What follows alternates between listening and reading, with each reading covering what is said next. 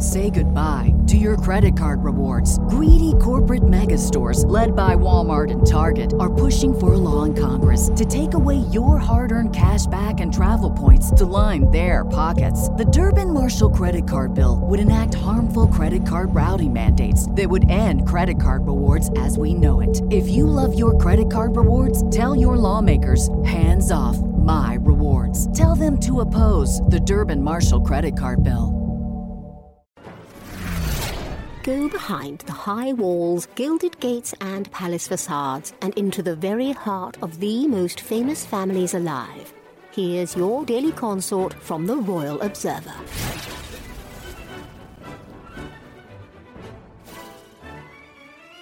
Meghan Markle has reportedly abandoned Prince Harry, as the Duke must now walk it alone.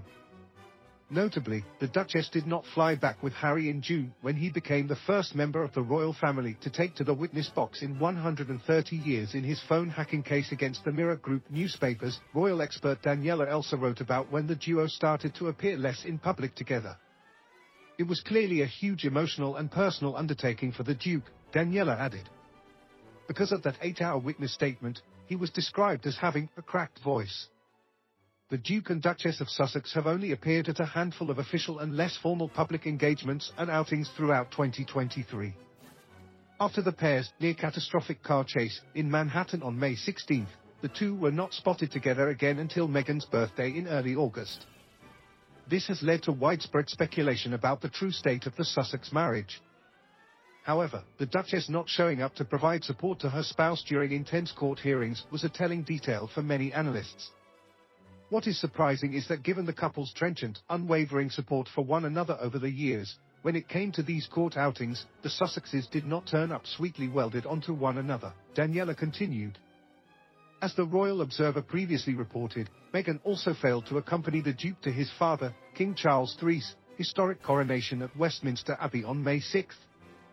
The royal rebels have turned down royal invitations left and right ever since that major snub to the institution that arguably made the former actress a household name. This has naturally led to divorce rumors, with reports suggesting that Harry rents a bungalow in West Hollywood just to escape the turmoil he experiences at their Montecito mansion.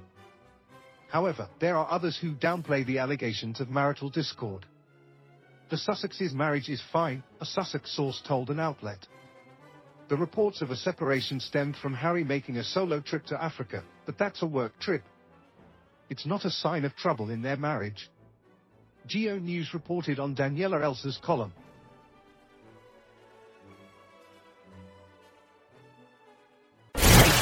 For more of your daily consort, be sure to visit theroyalobserver.com. Subscribe and like this podcast. Oh, and keep calm and carry on.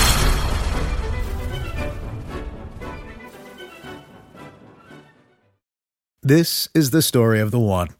As a maintenance engineer, he hears things differently. To the untrained ear, everything on his shop floor might sound fine, but he can hear gears grinding or a belt slipping. So he steps in to fix the problem at hand before it gets out of hand. And he knows Grainger's got the right product he needs to get the job done, which is music to his ears. Call, clickgrainger.com, or just stop by. Grainger, for the ones who get it done.